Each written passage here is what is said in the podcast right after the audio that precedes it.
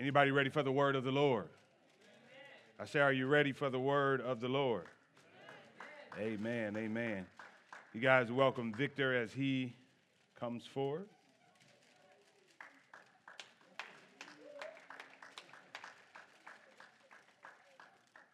Come on, Victor.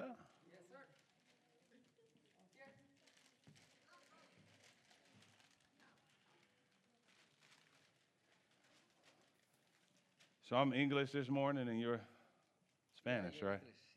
All right. Hey, we're going to be uh, technically in Acts, the end of Acts chapter 4, but we're going to just read Acts chapter 5, the first 11 verses, okay? So I'm going to I'm to go ahead and read the English. Um, if you have your Bibles, go ahead and get there. Acts chapter 5, starting at verse 1. When you're there, say amen. If you're not there, say hold up. All right, we got scholars in the room. That's what I like to see. But a man named Ananias, with his wife Sapphira, sold a piece of property. And with his wife's knowledge, he kept back for himself some of the proceed and brought only part of it and laid it at the apostles' feet. But Peter said, Ananias, oh, I had Satan filled your heart to lie to the Holy Spirit and to keep back for yourself part of the proceed of the land. While it remained unsold, did it not remain your own? And after it was sold, was it not, your, not at your disposal? Why is it that you have uh, contrived this deed in your heart? You have not lied to man, but to God. When Ananias heard these words, he fell down and breathed his last. And great fear came upon all who heard of it. The young man rose and wrapped him up and carried him out and buried him.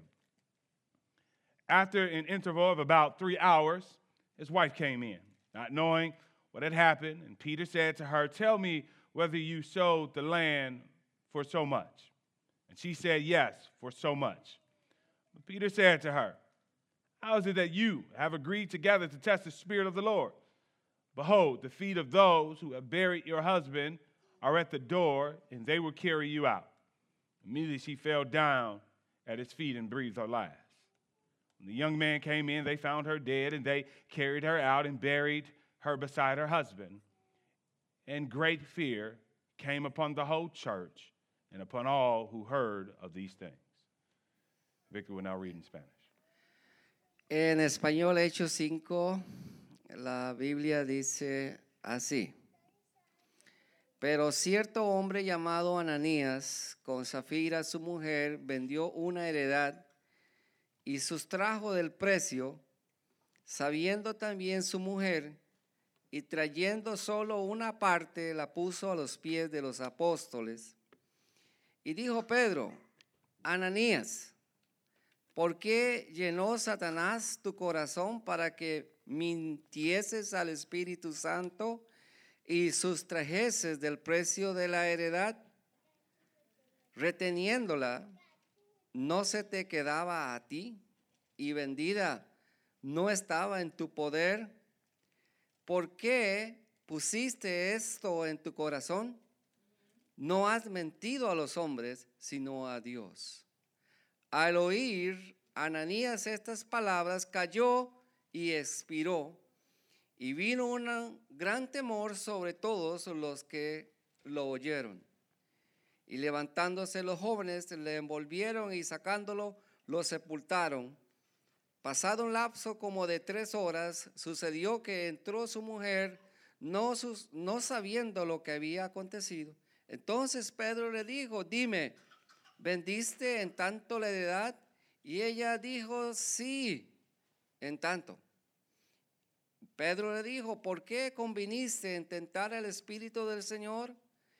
He aquí a la puerta a los pies de los que han sepultado a tu marido y te sacarán a ti.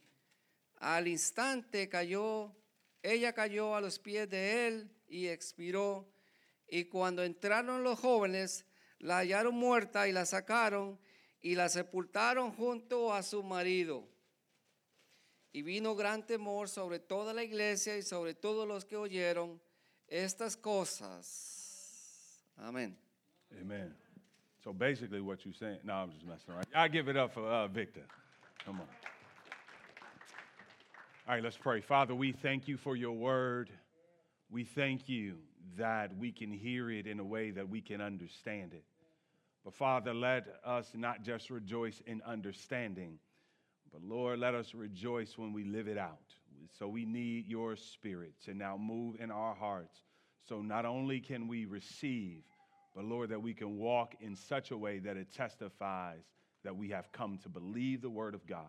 So may it bear upon us right now. Use your preacher for your glory. In Jesus' name I pray. And everybody say it. During the Montgomery bus boycott of 1955, Martin Luther King Jr. and the Montgomery Improvement Association led thousands of local blacks through the months of hardship in an attempt to break municipal bus segregation. Blacks rode bicycles, walked miles to and from work, formed carpools that local police regularly harassed. Police would stop and interrogate drivers, make them demonstrate their wipers and lights, and then write them up for tiny and often bogus violations. Drivers adapted. According to one historian, they crept along the road and gave exaggerated turn signals like novice in driving school. Under these difficult conditions, many black citizens of Montgomery supported the boycott singly, single-mindedly, and with the spirit of mutual help and accountability. Even those who had little to sacrifice, nonetheless, sacrificed what they had in order to bring down city walls of injustice, systemic injustice. But there's always the shady among them. There were some black folks who figured out a way to defraud the movement. By submitting phony reimbursement claims, they hustled the Montgomery Improvement Association for oceans of gasoline and truckloads of imaginary spare tires. The MIA says, one historian, was constantly trying to plug the holes in the reimbursement system. The hustlers were living on tears. Friends, in every community, you have givers and you have takers. You have those who want to invest into community, and you have those that just want to simply extract as much as they can out of a community. You have some people, when they look at community, they see people. And you have others that just see opportunity. Uh, there are those who care about community, and there are those who can care less about community. When it comes to your church community, I question you to this morning is which are you? Before you answer that question, I want to challenge you today as we consider the lives of one man and one couple to determine who you are most like Barnabas or Ananias and Sapphira. Allow the scriptures to search you this morning, my friends. Right here at the beginning, we see the forming of the church community. First thing you need to understand about the context of our text today is the church community is forming. It was an exciting time in the church of Jerusalem. There was more joy in the city than kids opening toys on Christmas Day. This was huge. This was big. That what is going on in our text today, there is much excitement in the church of Jesus Christ. The excitement of Pentecost experience was at an all time high. Persecution was growing against this infant church. The gospel was spreading quicker than the Rona. Hold on to that. Acts 4 4 says it this way 5,000 men joined the church. That's not including women and children. This is a growing society. So note that, that here in the opening chapters of Acts, there, there is this new and rapid growing community called the church. And what does Luke want you and I to know about this community? What does he want us to zoom in on about this particular growing, excited community? There are a few things he highlights, but for our teaching today, I want to point out one. What he chooses to highlight is their generosity towards each other, aka their care for each other. Uh, notice that Luke uh, pauses if you will. He slows down. He zooms in his camera lens. He wants us to see something and he doesn't want us to miss it. And friends, I'm intentionally slowing down myself because I don't want you to miss it. He wants you to see that this church community cares about each other. And he illustrates, he argues, if you will, that they care for each other because of their generosity towards each other. Uh, friends, it's hard for us to say that we care for one another if we're stingy towards one another. Uh, let, me, let me put it to you the way that, that Luke writes it when, when he describes their generosity. Look at the verse, verse 32 of chapter 4. And the congregation of those who believed were of one heart and soul, and not one of them claimed that anything belonging to him was his own, but all things were common property to them. Friends, community is not for us to take advantage, but that we may flourish and prosper. God has given us community. God has given us one another, not so that we can, can analyze and try to figure out and decode a way that we can defrost the community. No, that's not why God has given us community. God has given us community for mutual growing. So that, so the community is given so that we can take care of one another. Are you with me this morning?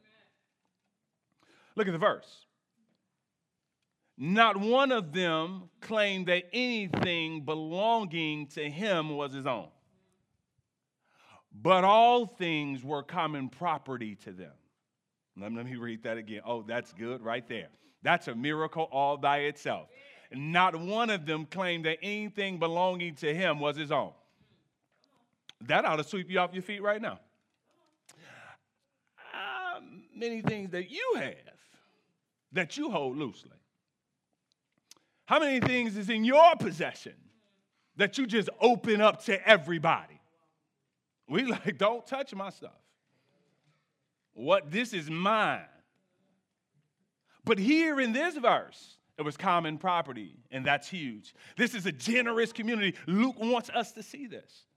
People own things, but treated the things as if they didn't own it, but everybody in the community did. In other words, what's mine is yours for real, no marriage here. Like, no, if you need it, I got it. No, for real. Like, bro, if you're lacking and I got it, without a question, I got you. Right?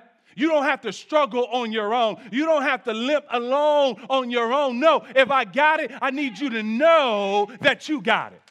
I mean, this is real love here, right? This is real community here. And sometimes we don't, we, we, we, we can't, we, uh, we don't have the courage to ask why. Because sometimes we feel like, man, we got to make it on our own. And there's this sort of pride among us sometimes where, where, we don't want to ask anybody for help. And I'm not just preaching to you, I'm preaching to me. How many people you struggle with asking folks for help? But it will be easier if it was kind of this ethos uh, uh, among us of generosity that everybody knew that if one person had it, you had it. Like, no, you don't have to beg me. You don't have to pay me back. No, bro, it ain't even like that. No, sis, it ain't even like that. But in this community, like if you had a need, it wasn't when you gonna pay me back. It's like, no, take it, it's all good. These people got community, they understood community. These people are not individually driven, but community driven. This is huge given the cultural back, uh, background here, because there was three different kinds of giving in the Greco-Roman society. During this time, there was a, what was a common practice called benefaction in association. Basically, one would give to another, and the giver would receive honor from the recipient by boasting about his giving. Y'all, I, uh, uh, uh, if, if you ever go to the YMCA that I go to, it's very clear. This, this makes real, real, really good sense. For an example, when I go to the YMCA, there in the hallways are the names of all those that gave big money. I mean, these are the big, heavy hitters, right? And they are being honored for their contribution to the community.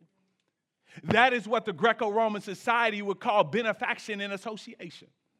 People would use benefaction for different reasons. Number one, they would use it for political gain. was one motive behind giving. You know, some people they give to, in order to get clout. Some people give in order to be seen. In fact, emperors in Jesus' time in the Bible day would often give in exchange for the loyalty of people. We would give in order that people may be loyal to us. That was the motive behind it.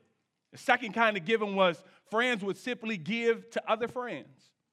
This, this was less politically motivational gain. In this case, the benefaction would be understood in terms friends that share things in common. This allowed honor to be maintained from both parties. This is not sort of putting people in a trap so that they're subjugated to you because of your ability to give and their ability not to give. No, this was mutual friendship, friends looking out for one another. I remember one period in I remember one period in my life, me and my best friend would send money back and forth to one another. Uh, a week that he would get paid, and the other week I would get paid, and we would kind of look out for one another. This is sort of what friend to friend giving looks like in Jesus' day. Third, you have those who gave to associations and organizations that help steward their giving for the benefit of others. What we see in our passage today is a mixture of the latter two. We have friends giving to friends out of love, no dignity lost here. I scratch your back, you scratch mine. This is brother and sister looking out for each other. And one of the things I love about this campus is if somebody is hurting, everybody responds. And as a pastor, I want to say that I'm proud of that. That you can make a simple phone call, and if somebody's in need, we respond to that need. And I want to encourage you guys to continue to do such things. It is glorifying to God. We also have people giving to this new organization called the church here in our text today. What organization are they giving to? They're giving to the organization that belongs to the Lord, which is the church. Here it is, right here in the verse that there were no needy person among them. That'll preach by itself. For from the time for, for from time to time those who own land or houses sold them, brought the money from the sale, and put it at the apostles' feet. And it was distributed to anyone who had need. This is similar to when you give on Sunday. That's if you give on Sunday. Keep looking at me. Let, let me give you a little side note here. If your church is preaching the gospel and caring for a community, you should be given to that church. Let me say it again. If your church is preaching the gospel and caring for people, you ought to be giving to that church. In fact, this is why they are given to the apostles. These dudes are faithful to the Lord's work. Luke breaks down his thought to show us. Watch how he sandwiches their faithful teaching between people giving. Luke doesn't even have to put this here. As you follow the flow of thought here, Luke kind of goes out of his way to show us what the apostles are doing, and he sandwiches it in between people's giving. Watch this. Verse 32 says, All things were common property Verse 33 says, The apostles were, get, were given testimony, and abundant grace was upon them all. Watch that. The apostles were given testimony, and abundant grace was upon them all. There was not a needy person, they would be distributed to each as they had need. They were not just given to some church who hustled people. This is no prosperity church here in Acts chapter 4. These are not pulpit pimps here in Acts chapter 4. These are not leaders trying to preach in such a way that they gain and everybody else continues to go down. This is not the kind of preachers that we are dealing with. I need you to understand that these apostles were faithful. They were about Jesus. And friends, you ought to be in a church that is about Jesus and not just extracting cash from your pocket for their own gain. But if they're preaching the gospel, you ought to say, that's something I want to give to. If they're caring for people, you ought to say, that's something that I want want to give to. You ought to be excited about something like that. And here it is. Luke goes out of his way to say that the apostles are preaching. And I also want to note here that it is the faithful preaching that is motivating the giving. Oh, yes. Oh, yes. You want to see a giving church? We need to be empowered by the Spirit. And in fact, the church is not empowered by your money, it's empowered by the Spirit. And your giving is just a byproduct of the work of the Spirit in your life. These apostles are not building bigger television stations for themselves. No, that's not what they're doing. They're not buying bigger jets. They're not buying bigger buildings. No, no, no, no, no, no, no. They were meeting people's needs. Friends, that's a mark of a church that the Spirit of Christ is in. The church is caring for people. In fact, it says this, and I don't know if it hit you the way that it hit me, but it said, There was no needy person among them. That is absolutely amazing. That is absolutely amazing. No one needed? No one needed anything? This is what happens when the people of God are generous God makes sure that everyone has what they need. Can we pause and imagine that here in 2020? No needy person. It's easy to amen. Praise the Lord. Yes, that's exciting. But sometimes we got to bring the Bible into our own living room. Can you imagine that? Can you just go there with me for a second? Can you go there with me for a minute? Wouldn't that be cool if no one in our church had a need? This week I boasted about our after school program and all the good that is going on.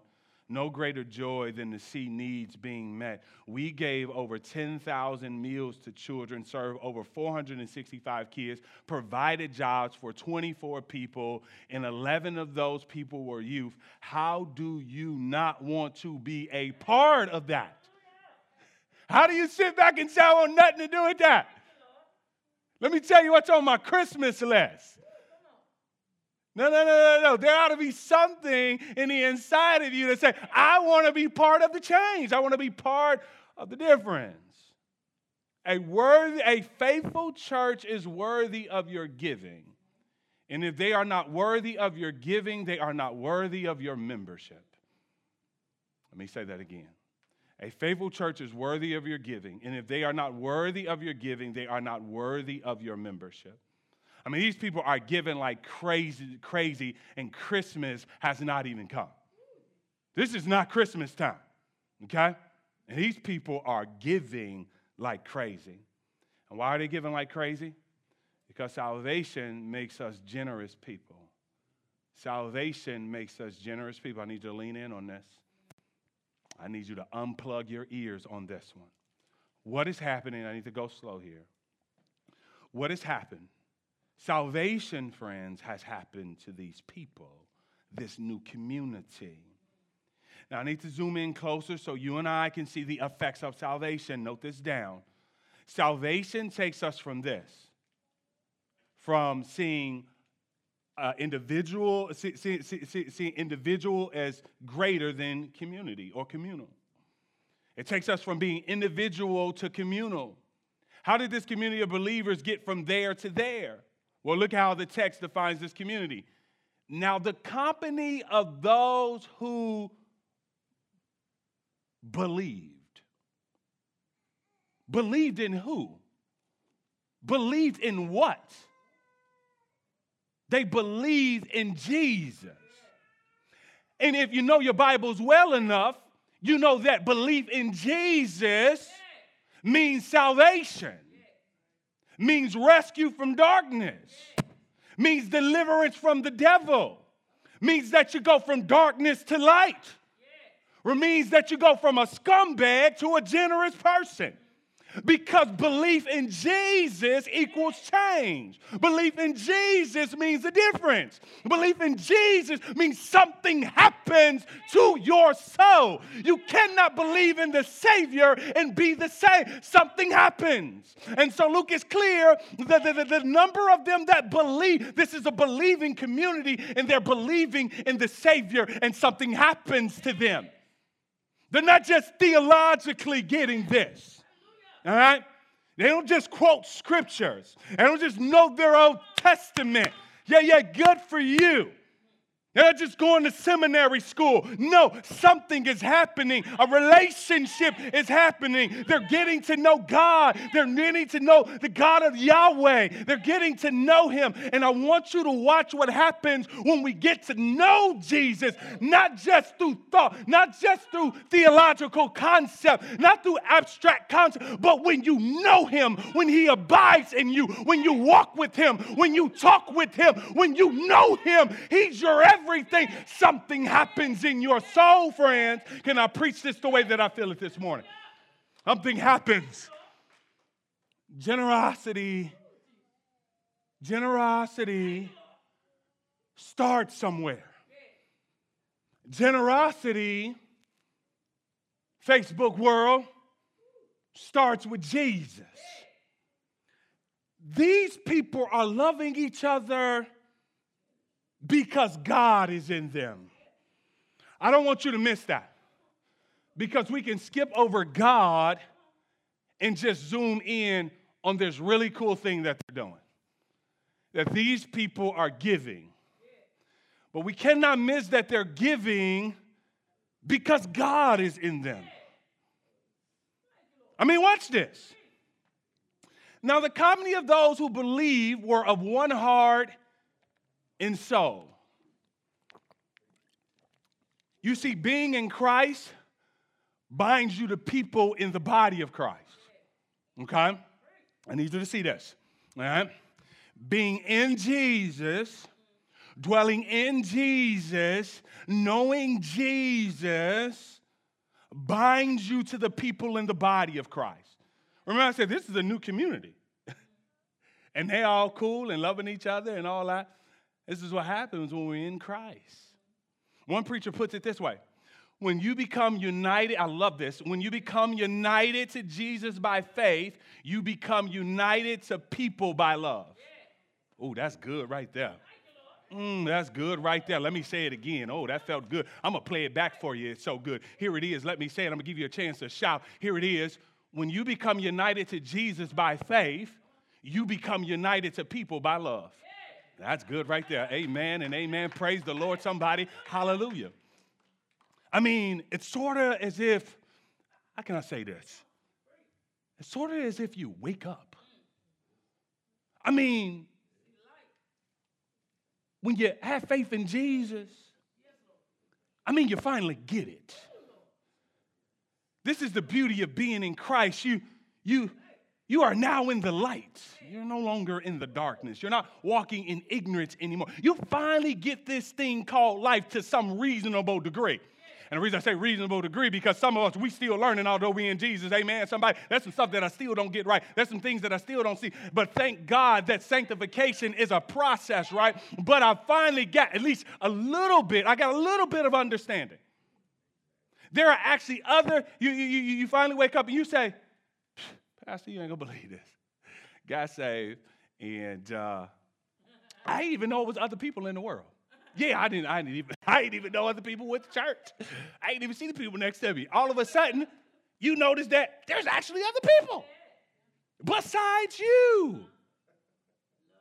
You see, Jesus was trying to get his disciples to see this the entire time he was with them. He wanted them to be free from the love of things.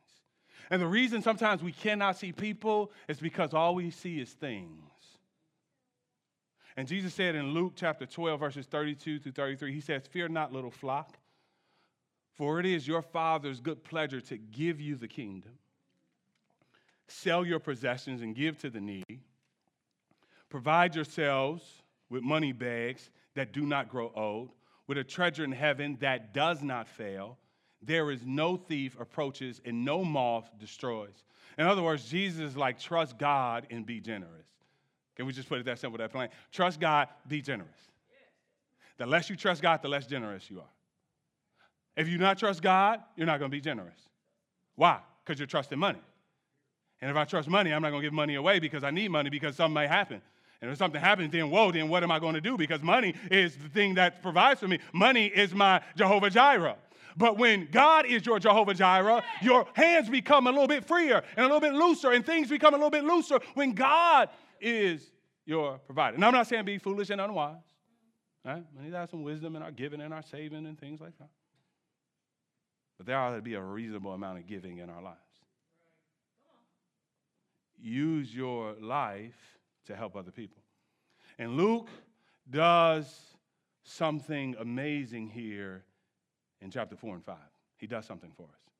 Because I think that Luke knows that if he just gives you propositions, if he just gives you theoretical teaching, then you'll walk out of here and you say, Pastor, that's good and that's nice. But Luke wants to move us out of the abstract and he wants to give us something tangible. Luke's smart, he's wise. Of course, he's being inspired by the Holy Spirit. He knows that you and I need a real life illustration. And he's brilliant when he does it. He brings in Barnabas, he brings in Ananias and Sapphira. He says, Come here. I need you three to preach to God's people this morning. He brings in Barnabas. Love Barnabas. Barnabas is our example of a person caring for community. In fact, we need to meet him this morning. He's right there in the verse, chapter 4. It says, Joseph, a Levite from Cyprus, whom the apostles called Barnabas, which means son of encouragement, sold a field he owned and brought the money and put it at the apostles' feet. Now, friends, this is the first mention of a man who will become a familiar figure in the story of the early church. What we learn about him first is an act of service he did. What was that? He had a large piece of land, and what did he do? He sold it and gave all the money he earned to the church. Sold a piece of land, right? Usually, when you sell a piece of land, you're trying to do what? You're trying to make a profit for yourself, right? No, no, no, not Barnabas. He sells the land.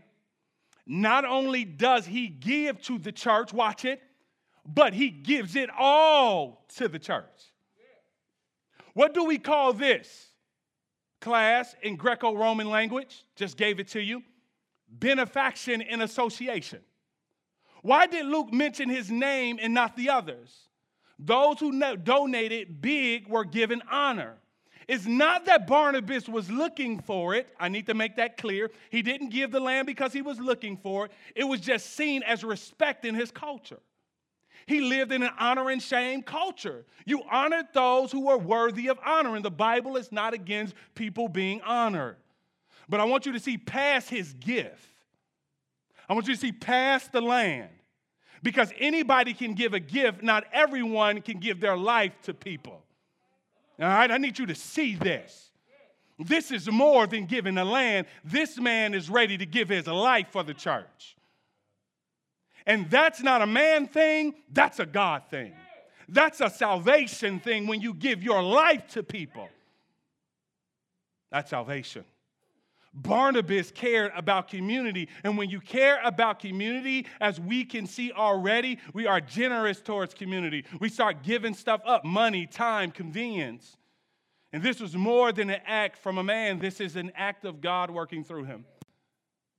This is who he is. He is generous. In fact, generous is a fruit of the Spirit. Did you know that? Generous is a fruit of the Spirit. In fact, the Bible says we need to excel in generosity. He was so about community and generosity, they gave him a nickname. Oh, that's bad right there.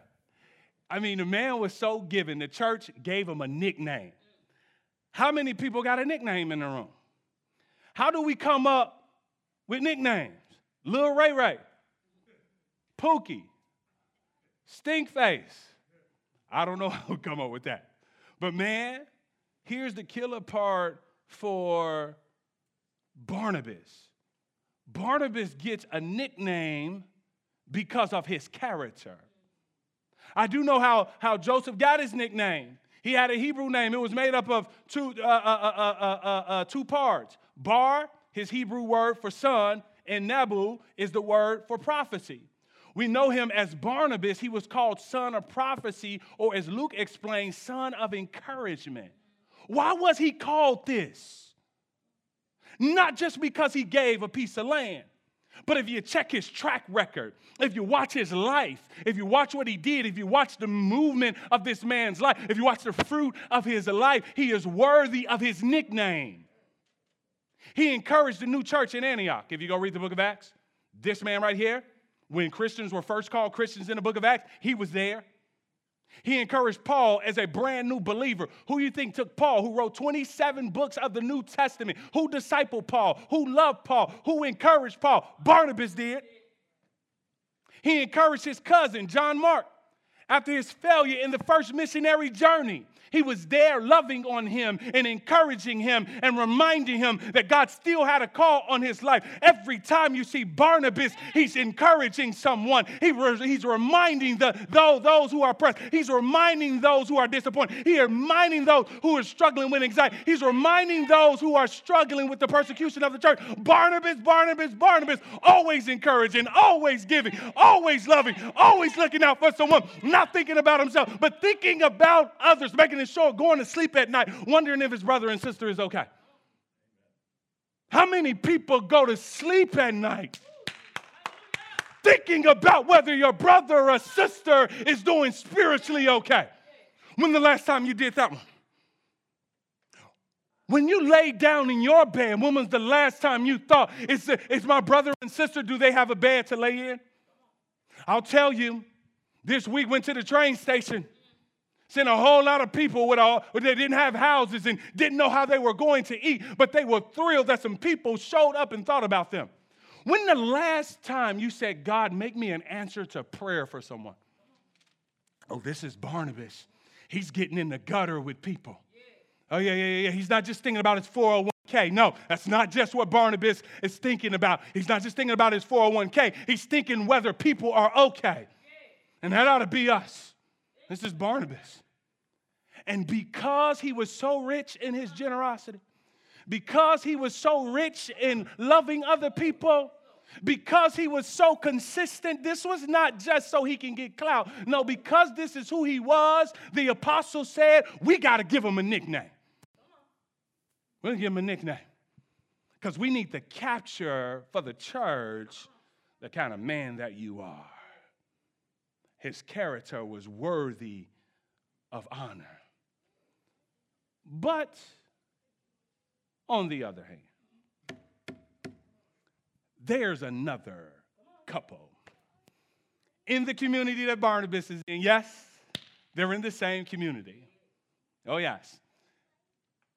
And they are the opposite of Barnabas. I'm sure word got back to them that Barnabas got a nickname, and and they like, oh, we got to get us a nickname as well. And so we meet Ananias and Sapphira. And a man named Ananias with his wife Sapphira sold a piece of property and kept back some of the price for himself. With his wife full knowledge and bringing a portion of it, he laid it at the apostles' feet. So here we have a couple that does the exact opposite of Barnabas. They give, but they lie about their giving. They give, but they lie about their giving. Keith, this is something else right here. They sell their land, but they pretend like they are giving the apostles all the money they made from their land. Why are they lying? I think they're trying to make a name for themselves. And Peter said, Ananias, how is it? This, this, this gives me chills right here. Uh, and Peter said, Ananias, how is it that Satan has so filled your heart? I wish I had time to preach that little part right there about Satan and his role in all of this. Uh, Satan has so filled your heart that you have lied to the Holy Spirit and have kept for yourself some of the money you received from the land. Didn't it belong to you before it was sold? And after it was sold, wasn't the money at your disposal? Let me pause right there. Peter says, it belonged to you. You have the freedom to give to God what you've decided in your heart to give to God. I'm glad that God doesn't force us to give. What made you think doing such a thing? You have not lied just to human beings, but to God. When Ananias heard this, he fell down and died. Now we have two people who use community instead of loving community. I mean, I mean, I, I, need you to get this. We got Barnabas who's caring and loving for community. Then we got two people who are now trying to use and take advantage of community, like those in the Montgomery uh, boy, uh, uh, bus, uh, uh, boycott. You always got people who want to take advantage of community. They want to figure out how they can get over. And God deals with these too. I got three questions for this section of Scripture Why did they lie? Why did God kill them? And why did Luke include this story? Let's deal with it one at a time. Why did they lie? Well, first, imagine with me how the lie came down. I just got to get in the book, y'all. I just got to get there. And I want to bring y'all with me. Y'all with me this morning? Here it is. I want to know why in the world did they lie? And the only reason we're going to figure it out, we just got to imagine for a minute, right? Bible doesn't tell us, so we just kind of just kind of imagine a little bit. Maybe Ananias is hanging out at his boy's crib watching the Nate Robinson, I mean the Tyson and Roy fight. Sorry, Will. And his boys say, Man, did you hear what Barnabas did? He said, No, man. What'd he do? Put me up on game. What happened? Man, he gave a large amount of bread to the church. I mean, it's all over the news. Bruh, he was dropping bands at the apostles' feet.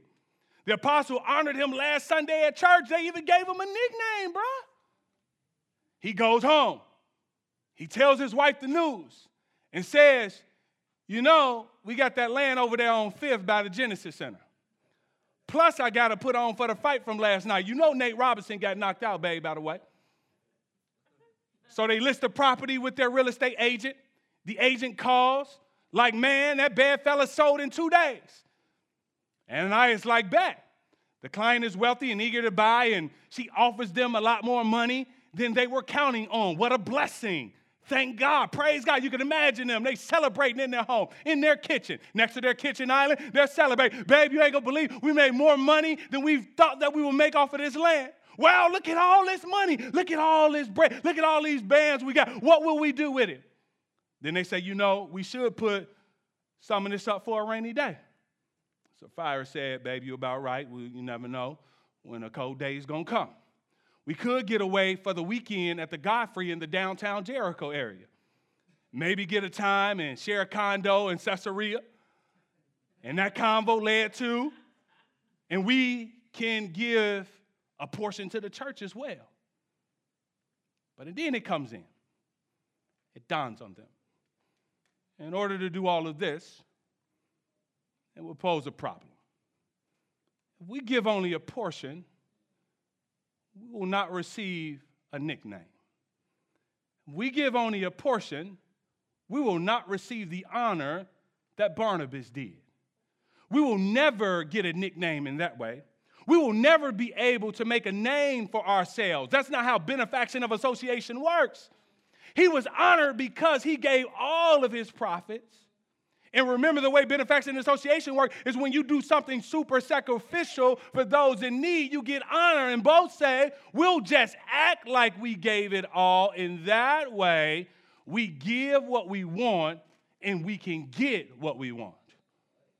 Oh, they thought they figured it out. They say, we got it. We can give what we want, and that way we can still get what we want.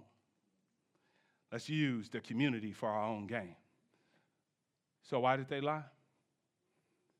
Because, friends, they love money and the praise of man more than they love God and people. And, friends, those, those two things can't live in the same household.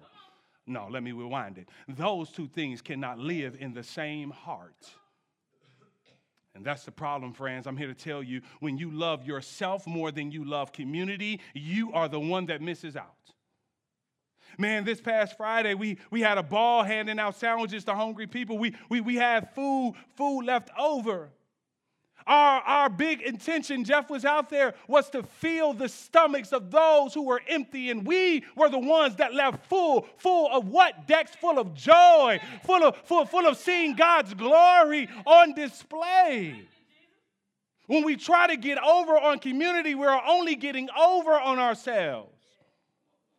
And friends, it is impossible to love money in the praise of man and try to love people and God at the same time. And Ananias and Sapphira thought that they can do it and they could not.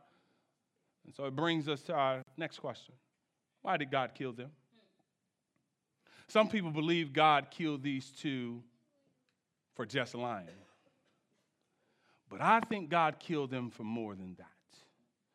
The reason they dropped dead is not because this happens to all hypocrites. Praise the Lord, somebody. I thought I would have got an amen. Because we'll, this would be a Morgan here. If this happened to everybody, for, for real though, you got to read the text and you see that these two drop dead and you immediately start saying, okay, God, what's some stuff I didn't, I ain't got right. I know there's some stuff I did this way. Oh, yeah, Lord, I believe, forgive me of that. Uh, oh, yes, I'm forgive me of that too. And we don't say it out loud because we don't want nobody to know the things that we actually did. So we say, God, forgive me of that. We just use that. We don't say, we don't spell it out. And so, and so you begin to think when you read this text, this text makes you start searching yourself. But thank God that he doesn't kill all hypocrites. Because you, I wouldn't be up here preaching. Tombstone next to Ananias and Sapphira. We know that God doesn't kill all hypocrites because look at uh, Simon the magician in Acts chapter 8, verses 20 through 24. God didn't kill him, although he was trying to get the gift of the Holy Spirit by paying for it. I love the way one preacher says it. The reason they dropped dead is to give a stunning warning to the whole church that phony Christians will all end up this way sooner or later. Oh, yeah, friend, that's, that's what God is telling us. Hypocrites, phony Christians, those who pose as if they are saved, those who act like they're part of the family of God, someday a reckoning is coming that you will end up eternally dead. You see, you may be able to trick everyone else you may be able to trick your pastor. You may be able to trick the deacon board. You may be able to trick the elders. You may be able to trick your wife. You may be able to trick your kids, but you cannot and you will not trick God. No one can trick God. Some of us got this Christian thing down and we think we got everybody fooled. Don't forget that there is a God. I feel like I need to slow down. Because sometimes we can get so caught up in just moving through this Christian thing that we actually forget that God does exist. I mean, like there's an actual God seated on the throne. Like there's an actual God that runs the universe. Like there's an actual God that is going to judge the living and the dead. Like one day the coronavirus is going to be over and Jesus is going to come and he's going to rule and he's going to reign. Like someday that's going to actually happen. And when you see that it's actually being real, when you actually believe that, that kind of governs some of the decisions that you make. That God actually exists. The Bible puts it like this And there is no creature hidden from his sight but all things are open and laid bare to the eyes of him to whom we must answer. God means for his people to fear hypocrisy. He means for us to be afraid of treating the Holy Spirit with contempt. Notice at the end of verse 5, after Ananias had died, what happened to the community? And great fear came upon all who heard of it. Then again in verse 11, Sapphira dies his wife, and great fear came upon the whole church and upon all who heard of these things. Friends, church community is not here for you to take advantage of it. You want to be first? Become last. You want to be great? Be a servant. You want a nickname? Act as if you ain't got no name. You want to be remembered? Remember others. you want your day before the Lord to, to, to be one that when, he, uh, when you arrive, that He says, Job well done, good and faithful servant, wash the feet of your neighbor. And if Jesus, the God man, wrapped in flesh, can give up his position, you can give up yours. This is what Jesus taught, and this is why Luke includes this story. This answers our last question. Why did Luke include this story? He's trying to contrast Barnabas and this couple and encourage us to be like one and not the other. So let's look at the contrast Barnabas versus Ananias and Sapphira. Barnabas owned a piece of property, Ananias and Sapphira owned a piece of property. Barnabas sold it and gave all the proceeds to the church. Ananias and Sapphira sold it and pretended to give all the proceeds to the church. Barnabas' act showed a desire to serve the Lord in his church. Ananias and Sapphira, their acts showed their desire for people to think highly of them. Barnabas, his sacrifice brought glory and honor to the Lord. Ananias and Sapphira, their hypocrisy was designed to bring honor to themselves. Barnabas, his was an act of worship. Ananias and Sapphira, theirs was a lie to the Holy Spirit. Barnabas, he became a leader in the church and a companion of the Apostle Paul. Ananias and Sapphira, they dead. What's our lesson here today? Don't try to make a name for yourself. Let me say it again. Don't try and make a name for yourself. You know the bottom line, the difference between these, these three? Barnabas didn't use the community to make a name for himself. And in turn, the community made a name for him. This couple tried to make a name for themselves, and it resulted in them being annihilated from community. See, community is not about us making a name for ourselves, but recognizing the names around us. Recognizing the person next to you has a name, a life, a situation. You cannot only name, you cannot just name people, but can you name their problems? Can you name their situation? Can you name what they're going through? Can you pinpoint their struggles? Those who are looking to be generous begin to educate themselves on their neighbors. And they look for an opportunity to serve. Why? Because God is in them. But those who are full of hypocrisy, they do the same thing.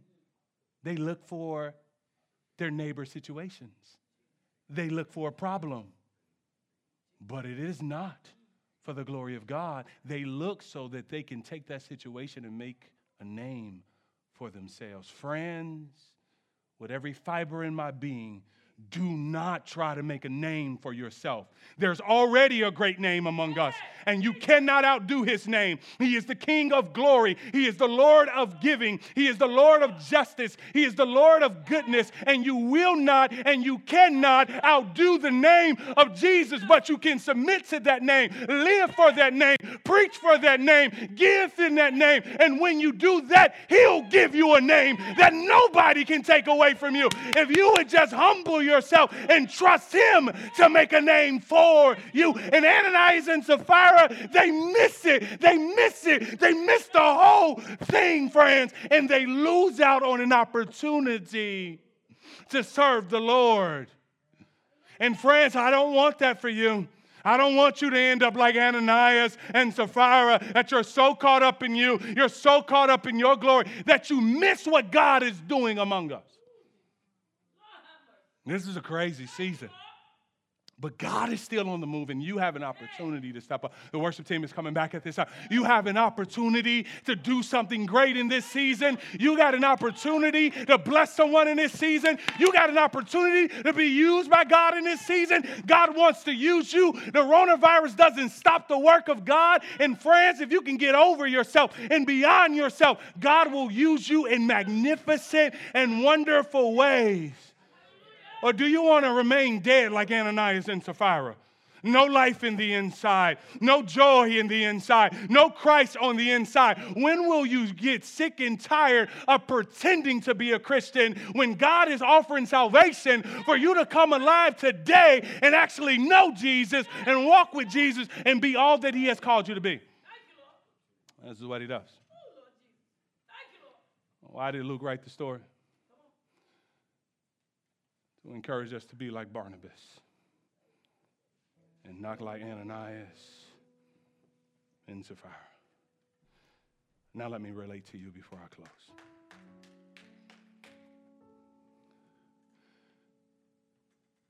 Being generous is not easy. It's not.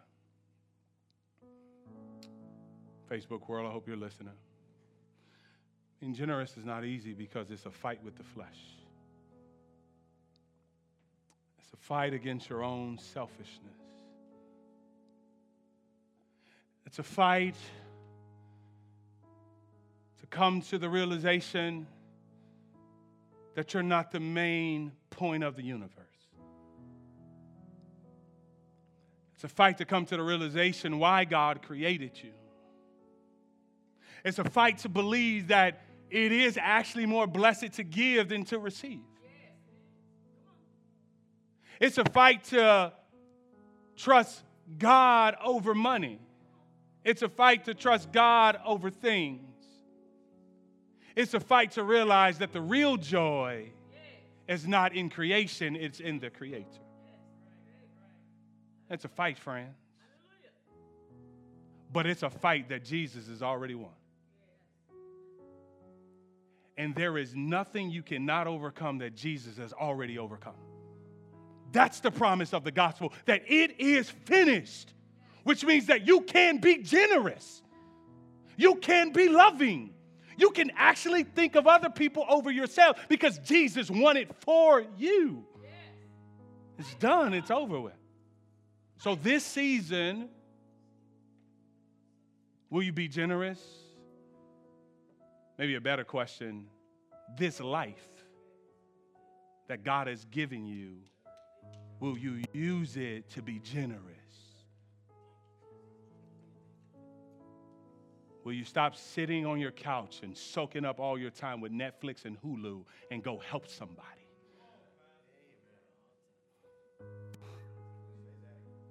People that need help. Or would you spend your entire life on you and miss it? End up dead like Ananias and Sapphira before the king with nothing to show for it. And he talks to some other people in the room. Because some of you mirror Ananias and Sapphira in a very real way. On the outside, mirror Barnabas.